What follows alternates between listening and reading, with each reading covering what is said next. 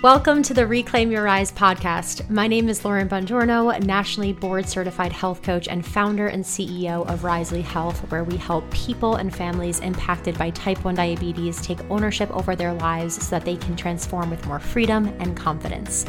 Everyone has a different reason to be here. You might be seeking knowledge, support, or community, but at your core, I know that you long for something deeper. You're here for transformation. And that's what the Reclaim Your Rise podcast is all about.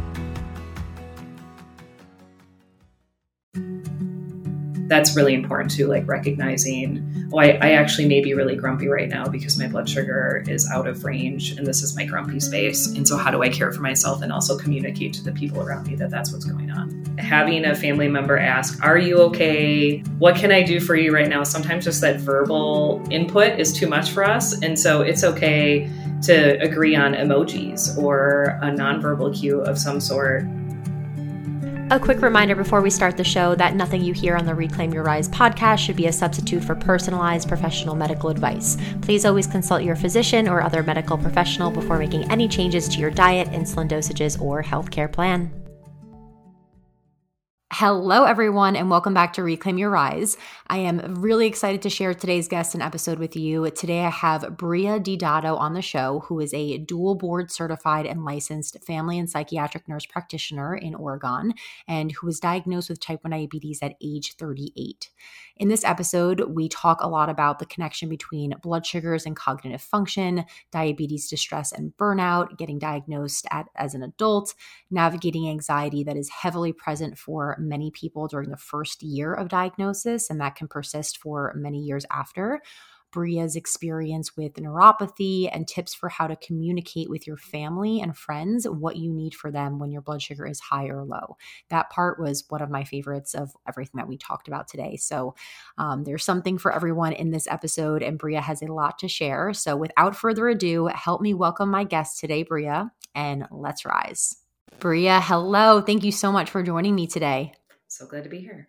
Yay. So let's dive right into the anchor question that we ask all guests. I think it's a great, um, great question to just use as a launch pad for the rest of the conversation. And that is Can you share a story of a time that you reclaimed your rise with type 1 diabetes? So, a time where you really felt like you rose above the challenges, the limitations that diabetes um, tends to want to put on us sometimes.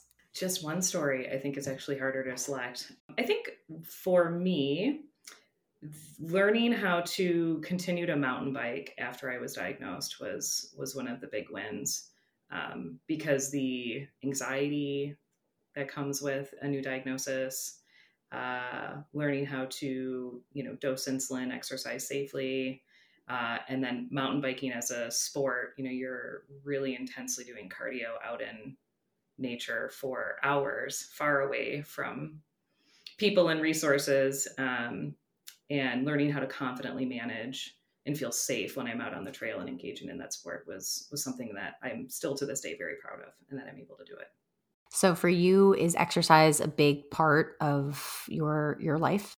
Absolutely. Um, I think just from the nature of the work that I do, uh, from how I grew up, uh, getting outside and getting like connecting with nature is is something that really preserves my mental health and my physical health and I'm not a massive athlete or anything. I'm a lady in my 40s, just mountain biking, hiking, skiing. You know, I, I do it really just for the joy of like forcing me to be connected to nature and to myself and to the moment mm. versus being so distracted by everything else in life. So, yeah, it's a big part of my life.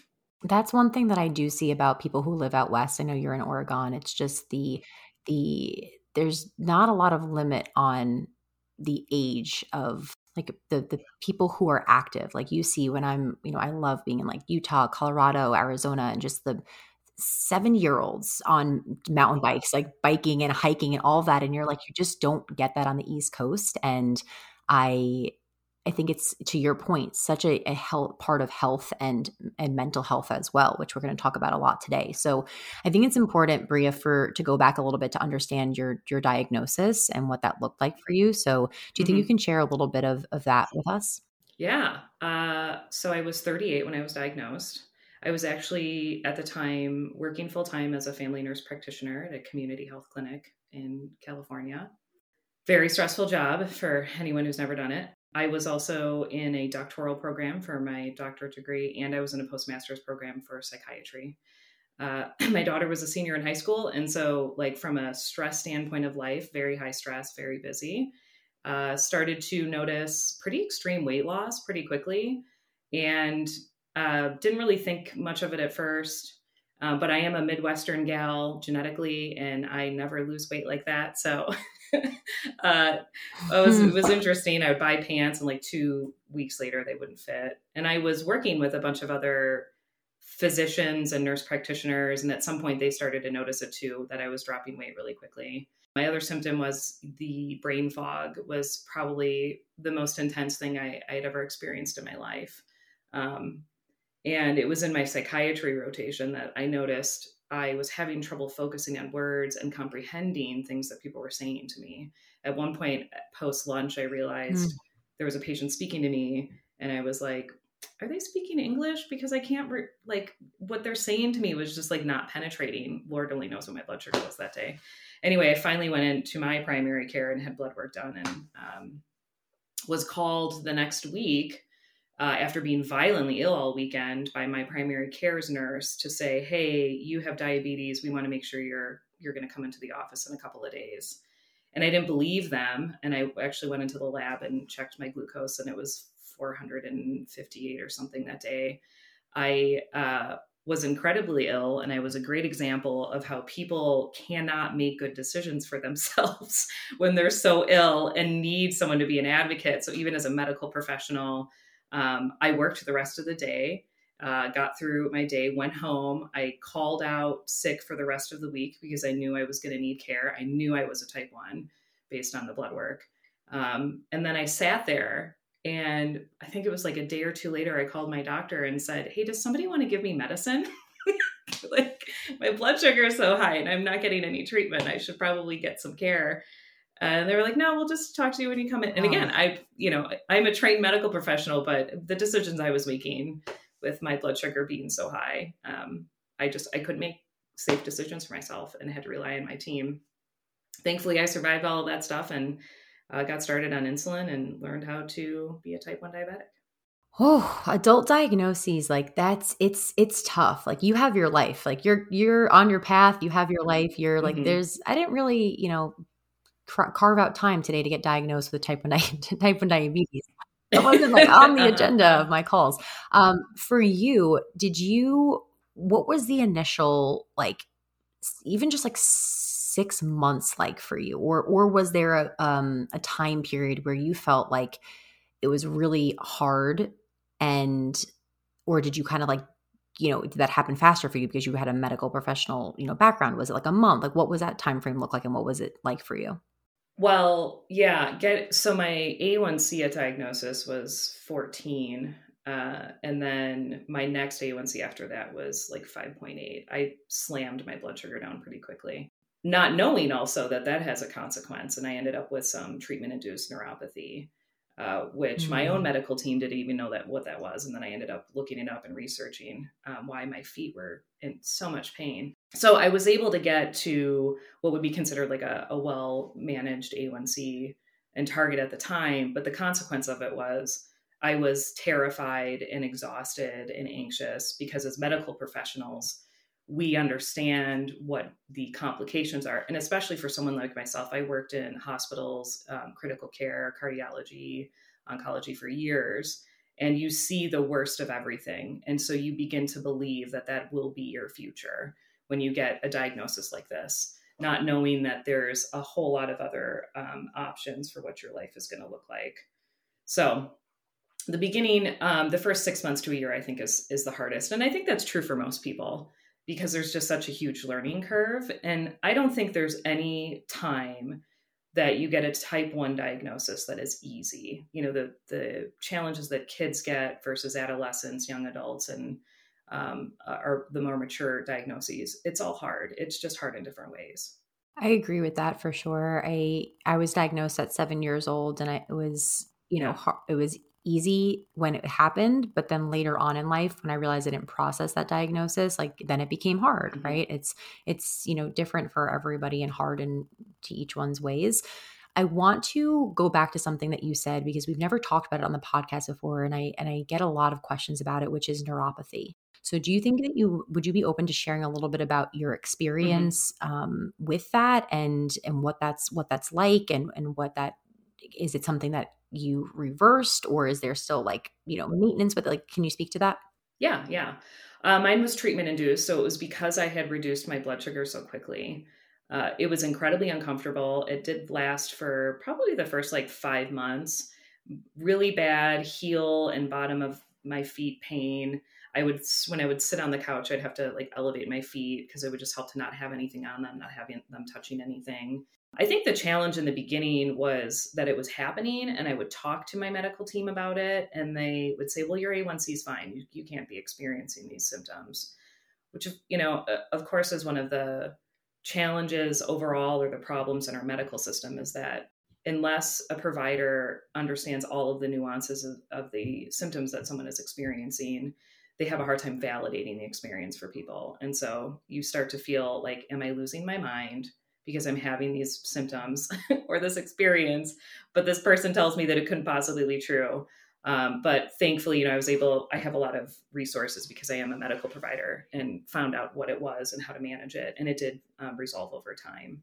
So I'm very lucky that it's not permanent because I know how uncomfortable it is how frustrating that is. I know we've all and everyone listening can relate where you've had that experience where you're going to somebody who is supposed to be helping you and, and have the answers, and you're the one having to advocate for yourself because you have this like mm-hmm. this deep belief that like, no, I know there's something wrong here, and like it's it's not nothing. Mm-hmm. Would you say that the diagnosis has made you approach work with your patients differently? And if so, what way? Yes. I hope that I'm a more uh, empathetic and compassionate medical provider. I do know, and mental health provider. I do know that um, after my own diagnosis, I ended up reaching out to some of my previous primary care patients and apologized for some of the conversations that we had had because I just felt like there was so much misinformation and um, inappropriate information that we get taught as as health professionals that is you know it's based in statistics and it's based in you know how actuaries reimburse and and manage payment to healthcare. It has nothing to do with like quality outcomes for people living with chronic illness. My hope is someday that we get better and have better conversations with people about managing diabetes. All types, all types are really challenging for people. Um, and understanding that things like a glucose number or an A1C or a time and range, you know, these are all just data points that we need to be using to make informed decisions about how to care for ourselves in these moments, but that they are not a measure of our worth or our commitment or the sacrifices that we've already made to manage our health or to take care of ourselves. Uh, and and there is an overemphasis all of mm. the time in our health system about single data points. Oh, your mm. blood pressure is this. Oh, your body mass is this. Oh, your A1C is this. Um, and it really minimizes the human experience and the suffering that they endure on a day to day basis. So I hope that I approach it better. Well said, and I do think that just looking at the data, what it also does is it it it skips over people who are actually struggling, who can't reach out to say that they're struggling because on paper they look fine. So A1Cs of a five point, you know, but in the fives, yeah. oh, check, good, let's fill your prescriptions next. Let's focus on the person who's quote unquote non-compliant sure. and has high ones. It's like, no, actually, like they there's a story behind every number, yeah. and that lived experience is really, you know, important. So yeah, for for you going back into your to your diagnosis journey, like what are the things that you feel helped you in the first, let's say, you know, year of coping, grieving, Mm. Um, like if you were to look at yourself as a case study. Mm-hmm. Yeah, I think in the beginning, I learned a lot from the community.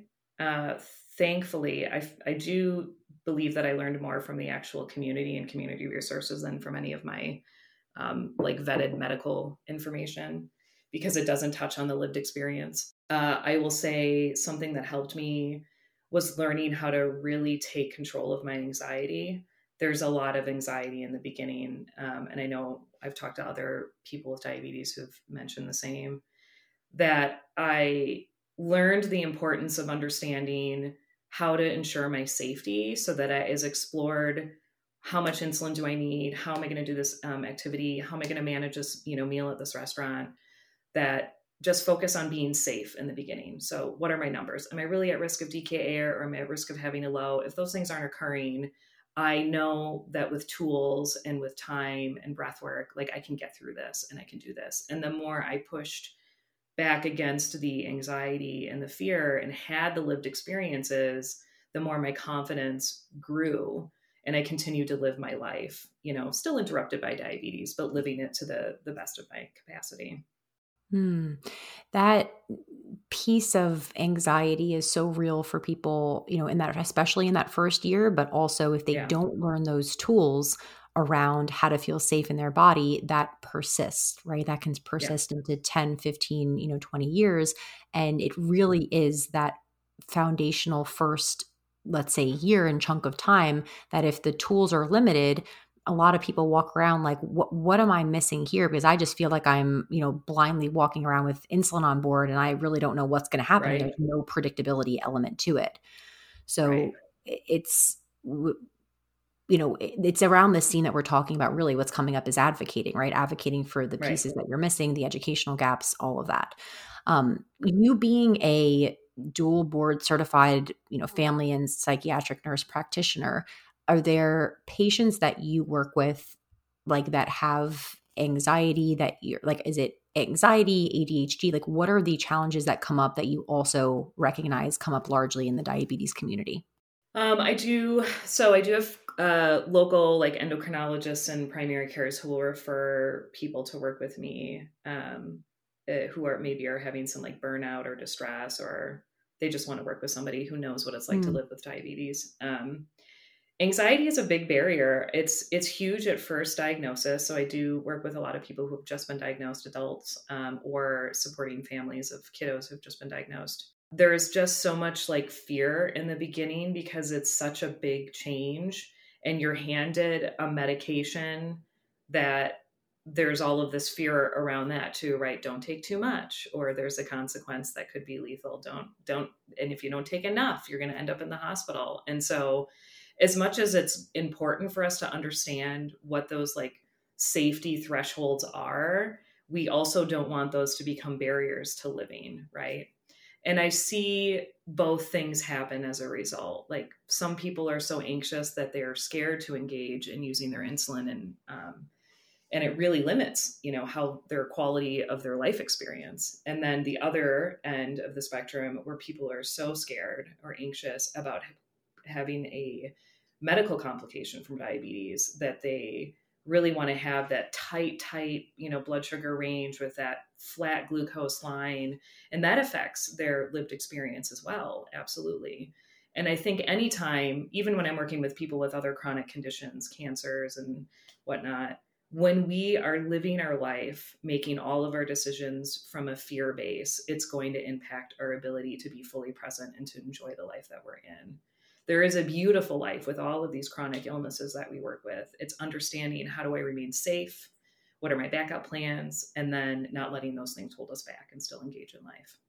Yeah, it's it's perspective, right? And it's it, it's gratitude and and trying to see where you can reach for that gratitude and where you can reach for the you know not to be cheesy but the you know where the glass is is half full, right? When you have somebody who is in a state of like darkness, right? Like somebody who is just like diabetes, like I feel horrible and I can't believe this happened to me. And why can't I, you know, just go about my day and not have to worry about this like my friends do or like don't have to or my family? Like, what is the first step that you take or you would take with somebody to move the needle closer to, you know, away from those feelings of just darkness towards light, if you will? Uh, I first always validate that experience for people because it is a grieving process that we have to go through. Um, even when we're first diagnosed, or you know, anytime we get another complication or there's a change, we're we're already working so hard that these things can be they can feel really overwhelming and they can feel devastating. So uh, it's okay to cry and feel overwhelmed and feel like you've had your feet taken out from under you because you you did. Um, I think over time, what we do is help people recognize that there is a beautiful life with diabetes or with other chronic illnesses. It's learning how to use your tools, create a really robust toolbox, and be flexible in those tools, and be be flexible, you know, in your plans um, if we change plans or you know need to make some type of a change incrementally for whether it's pain or diabetes or you know sugar related that it doesn't mean that we're failing at life or that the the experiences we are having aren't won't be full of joy and won't be full of pleasure. It just means that they're going to coexist together and that's okay. And I, I see this for a lot of my clients that i work with for their mental health as well. Sometimes people have this idea in life that in order to be happy that that means the absence of suffering or the absence of sadness. And that's actually not true. Our um, minds and our bodies can experience pain and pleasure at the same time, just as we can experience joy and sadness. We can laugh and cry. And so, to help people understand and normalize that our bodies can have pain, our bodies can have disease, it doesn't mean that we can't reach goals, have joy, have laughter, have pleasure. We just need to allow ourselves to see it and permit it to come in. It's already there. While you were talking, it reminds me I have a running list on my phone of just quotes, things I think of, or things that I hear, you know, or read other people say. And one that I wrote down recently is if you expect life to be hard, living gets easier.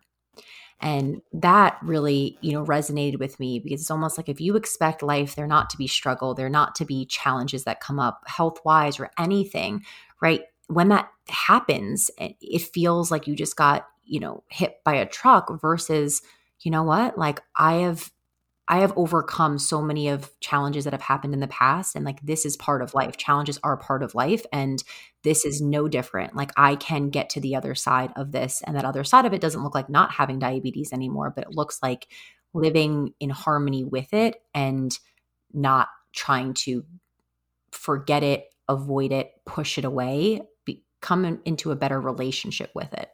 Yeah. Yeah. There's actually, I can't remember her name. There's a famous therapist though who talks about how to make sure we all have, you know, really realistic expectations and goals for our mental health. And one of the things she talks about is you can't have a dead person goal, right? And a dead person goal would be, well, I don't want to suffer in life anymore because the absence mm. of hmm. suffering is someone who's not alive. That's really the only time when someone is alive and breathing that there is no suffering happening. Um, and so we have to make sure that we understand maybe I want my suffering to not last as long, or maybe I don't want it to be as intense, or maybe I want help recognizing the joy that's happening simultaneously with the suffering. But we can't have a goal of no suffering in life because that's just part of the lived experience. It is actually a gift. It helps us recognize the good things that are happening in our life. Mm. And I don't know if you feel this way, but I feel like suffering and challenges are a mirror to the things that we have to work on because it it illuminates and magnifies the fears or what we're uncom- what feels uncomfortable what mm-hmm. feels mm-hmm. like it gives us anxiety and it's like that is the next area to kind of grow into mm-hmm. well there is no growth without change and there is no change that's comfortable in all honesty so what i i help people what especially when you talk about anxiety because um, what happens to a lot of us is you become anxious or fearful of something and so you don't go to that dinner or you don't you know go do that workout or you don't try that new food. Um, you don't go on that trip you don't see that family member right? And so our lived experience gets smaller and smaller and smaller but it, the consequence of that is the anxiety continues to grow because that's that is their dual relationship. And so if you if you shrink your living experience the anxiety is continue to get so big that it takes over your life and your lived experience is this. But if you learn to push back, be uncomfortable, it's okay to be uncomfortable doing these things. Your lived experience will grow and the anxiety over time will actually get better. Oh, I love, love, love that analogy. I've never heard it said like that. I think how I've tended to think about it is if you keep pushing pushing down pushing down pushing down it's almost like uh, like a spring where it's eventually going to pop back in the opposite, opposite direction and when it springs right. that to me is when it overflows and you're beyond your emotional capacity and you're in that place of then burnout and that can't how do i now like yeah. you know get back from this yeah. with with the diabetes distress and burnout um in my experience and what we have found you know working with hundreds of people in coaching and Risely is that it is such a spectrum and that there's nobody who lives with diabetes that doesn't have some sort of distress and anxiety. But there is a difference between people who have it in certain times right like they're moving and they're getting married and they're you know at the same time their technology is breaking and right and they're distressed and they feel overwhelmed and like diabetes they can't do that and that's temporary versus right you know people who have this underlying like you're talking about this anxiety this the sense of it's a little bit more permanent and then that also mm-hmm. scales to is it just like yeah. what level are we are you you know are you distressed? Are you burnt out? Where are you at? So what is what has been your outlook on that piece? Well let me make sure I, I understand the question. So are you asking what's the kind of the differentiator between typical diabetes distress or um, or is it anxiety or something else going on yeah, like let's talk about distress and, and burnout in that piece and the the differences and, and the spectrum of, of different people who can experience that. So, distress and burnout happens to over half of people who are diagnosed with diabetes, any type. Uh, so we we all you know can experience it at any time. Um, we do know typically at first diagnosis, uh, we tend to see it when there's another medical complication we tend to see it, or uh, another diagnosis, maybe a completely separate disease. Um, it can occur. Uh, you know, I see also just in general, like life stressors. Uh, a lot of people are working really hard in our society, um, losing jobs, having family members that get sick, having children, you know, that um, may need some additional support. Um, really anything. And I think it's not just like diabetes that gets us there necessarily. It's we all have like a stress threshold and if when enough things kind of compound and happen we've been pushed past our threshold and we just need to figure out how to get through that. Specifically for diabetes distress you know i see the range too. Some of it is like treatment related um, some of it is that they need additional education and support and and really just more tools on how to manage the day-to-day life of diabetes um, you know how to exercise and feel safe um, you know how to eat that meal that they loved um, how to sleep and feel safe um, just kind of like the day-to-day activities of, of living with this not understanding insulin what they're using its onset its duration. So some of it is just like basic um, let's help you feel confident with information and how to manage through some of these situations. Um, some of it's like family or provider induced you know they don't feel understood by their family or feel judged or um, they don't feel like their provider team is supportive they're struggling. Um, so it, there's a lot of reasons why people can get distressed and it can happen at any time.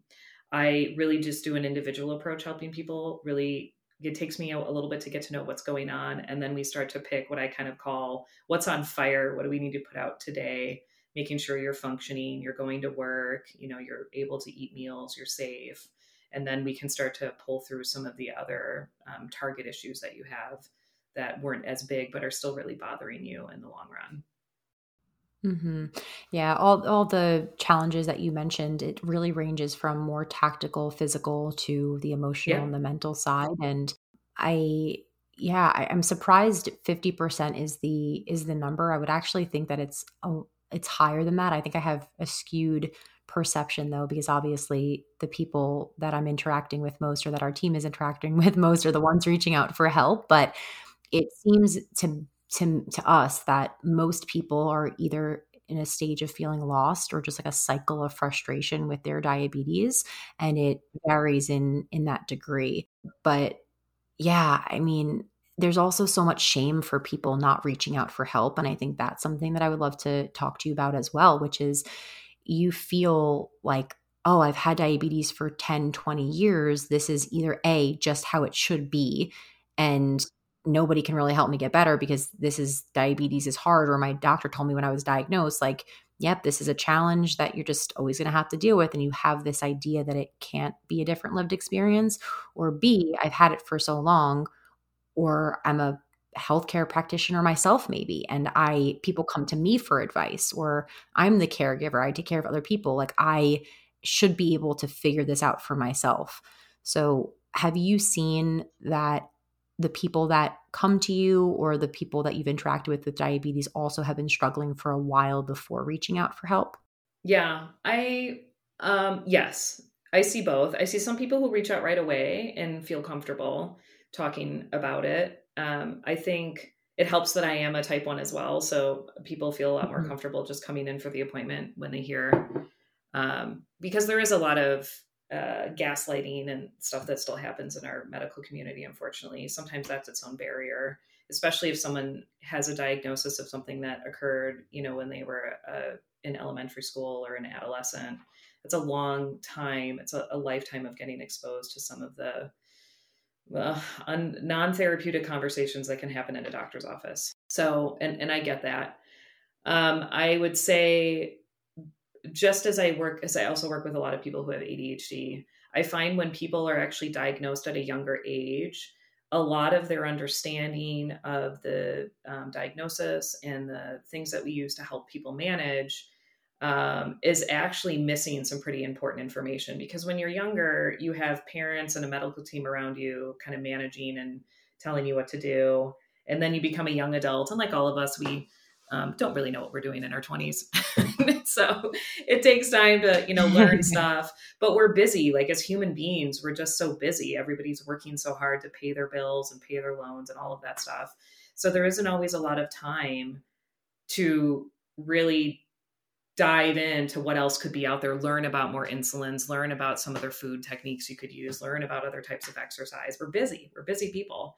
And so sometimes it just takes coming to somebody who specializes in it and does this all day long to be able to learn that stuff because you don't want to spend three months on uh, TikTok and Google trying to figure out how to help yourself. Mm-hmm. Yeah. No. Absolutely. And there's two separate things I'm hearing. One is the there's gaps that are missing during diagnosis because you can't shove everything down the person's or the family's throat, right? It's like there's, it's, I mean, it would be nice to have more of an extended, let's say, week long educational boot camp, go to school. But at the same time, you're also processing so many emotions that I don't even know if they're, especially because people are honeymooning, if it would be applicable for them then to learn those things. It's more of the extended over the next, you know, few years. Um, and making sure that people are getting that that information. And then also you talked about ADHD, which do you know and i don't want to put you on the spot but are there stats that you know of adults living with adhd or like what percentages of people living with even diabetes have adhd because i found that that is a really tough um, thing that people struggle with for when you have adhd and type 1 diabetes because type 1 is so much about decisions and making space to follow through and connecting the dots between this moment and an hour from now or two hours from now when I go to the gym and what am I going to do now? All of that. Yeah, I do certainly have um, people who have both a diagnosis of ADHD and um, diabetes, type 1, type 2, some other ones. There is some, um, you know, we always have to assess also the the actual state of the diabetes that the person has because there is a direct influence on cognitive performance uh, with blood sugar. Um, you know we know that blood sugar when it's getting above 180 it's impacting our ability to form memory and um, our visual and auditory processing. And so we want to make sure that the any executive function or cognitive performance issues that we're seeing isn't because of the diabetes component like how do we help this person regulate their sugar so that they get you know are, are meeting their cognitive performance goals as well? Um, but that doesn't mean that adhd doesn't exist in people with type diabetes as well. And so then we're really helping people understand both. How do we help you um, in, with a neurodiverse brain uh, you know remember to do the tasks that you need to do do things in sequential order not feel overwhelmed um, sensory wise um, be able to you know meet those kind of like day-to-day goals and emotional regulation also big with diabetes but also big with um, adhd as well there's a lot of emotional component there so you you really have to help both areas. Um, and that's true with anybody else who has a diagnosis of ADHD and, you know, like bipolar disorder. You really have to be targeting both things and managing both things for the best outcomes. But, you know, people live really, again, great, fantastic lives with all of those diagnoses. So it's just giving them tools. I really help people, like I find in my job, this my approach is my role is to help educate people about what their options are. These are um, why we would choose this medication because it's going to target serotonin and this is what we know serotonin does for people. And you have symptoms that you're hoping to target so that's what we're going to use. This is what we expect to see. This is what the risk is and just give them you know this is why we use this type of therapy. This is why we're going to talk about it this way.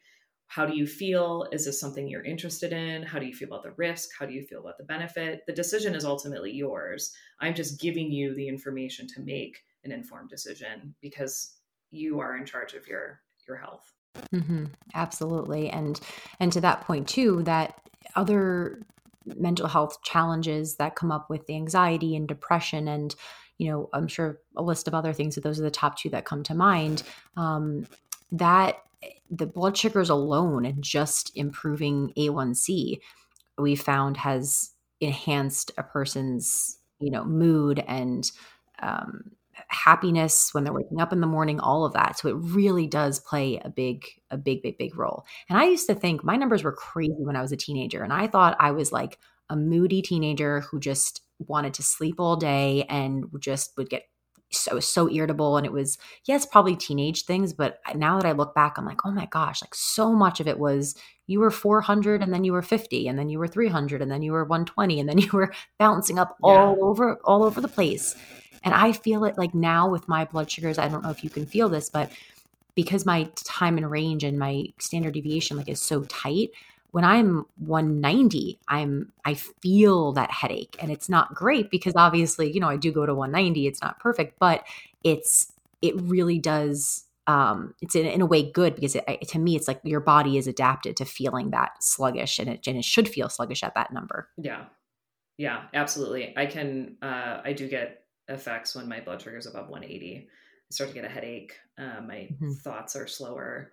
It was it was really interesting, you know, for the scientific side of my um, brain uh, to see to like feel the effects of glucose um, when it's high, when it's low, when it's shifting really quickly in either direction. You know, you read about things in textbooks and stuff, uh, but to actually experience it is a, is a whole different uh, animal. So it's definitely taught me a lot about, which kind of is a gift for me because I, I got this as an adult. And so when I talk to people about their cognitive performance and what blood glucose is doing, you know, to their ability to even think or make decisions or control their emotions, for people who've had it since they were children, they don't know any different. Mm-hmm. Um, they don't know that that's not the way that other brains work, and that part of what's happening to them that they feel out of control about is that blood sugar that's shifting and so being able to help them understand you know outside of risk and long-term complications and you know safety but to understand that you actually can have more control over your emotions and feel better about yourself physically and mentally if you're able to achieve a little bit more control i don't and i don't ever want anyone to think like oh i need to have that flat line really you know mm-hmm. tight standard deviation um, our line moving is is a, a good indicator that we're living and that's okay but knowing how to prevent those really big shifts in either direction and also how to care for ourselves and be mm-hmm. uh, self-forgiving and empathetic when it's happening give ourselves space and time to recover that's really important too like recognizing oh, I, I actually may be really grumpy right now because my blood sugar is out of range and this is my grumpy space. And so, how do I care for myself and also communicate to the people around me that that's what's going on? Oh, that's such a great um little phrase. Your did you say grumpy phase? Is that what you said? Grumpy space. Great grumpy space, grumpy phase, yeah. grumpy space. Yeah.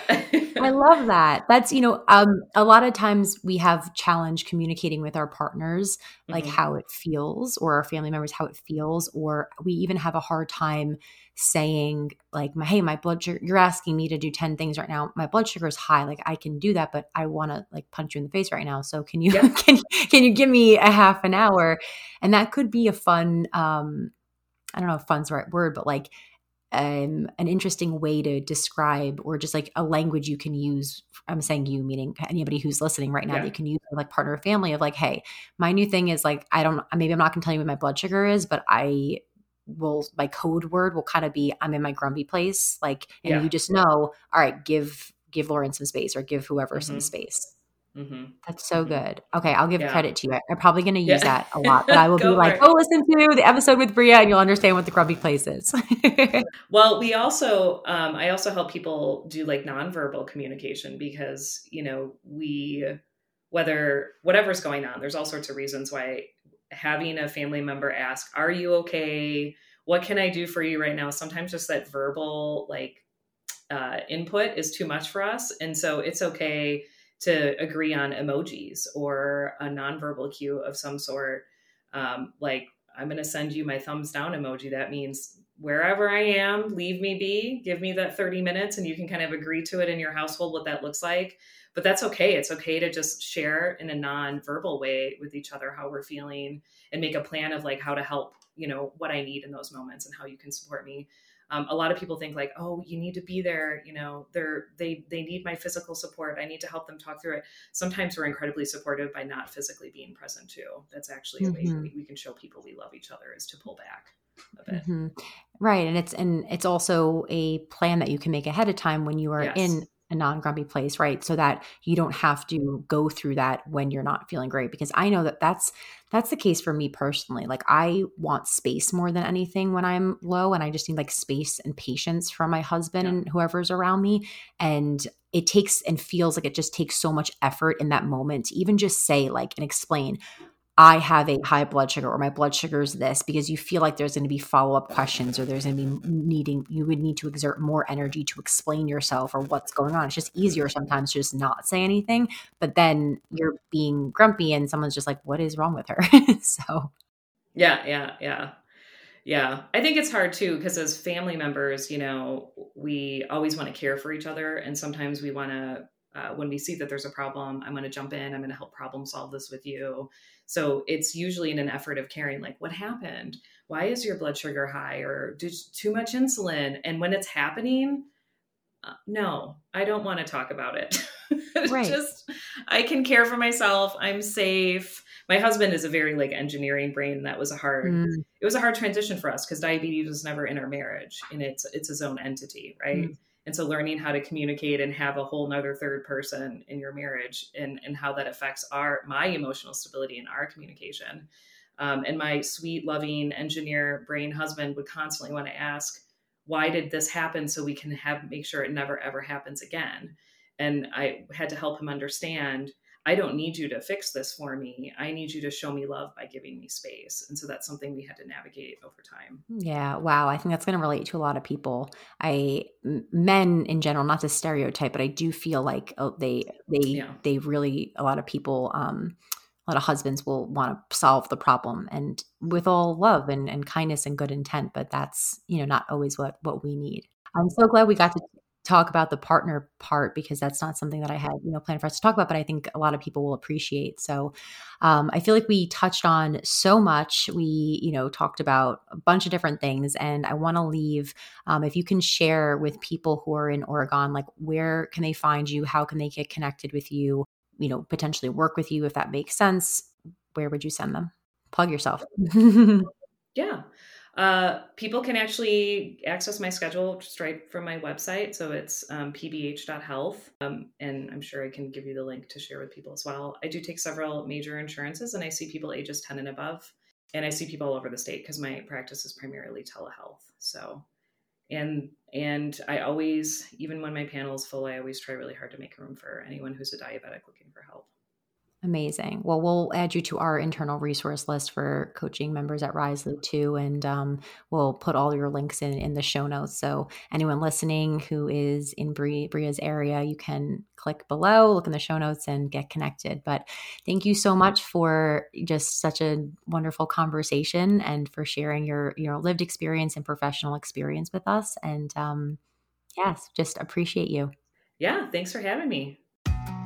Thank you so much for being here with me today and listening to this episode of Reclaim Your Rise. To let us know that the episodes we're putting out are impactful and to help us get our street cred up and let everyone else know that this is something worthy of their time to listen to, please leave a rating and review on our Apple podcast. Send the show to other people impacted by T1D or maybe even your doctor and share it on social media tagging at Risely Health and at Lauren underscore Bongiorno.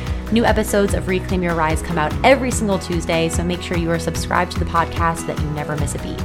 Thanks again for listening, and as always, remember diabetes is a challenge that we did not choose, but one that we can rise above.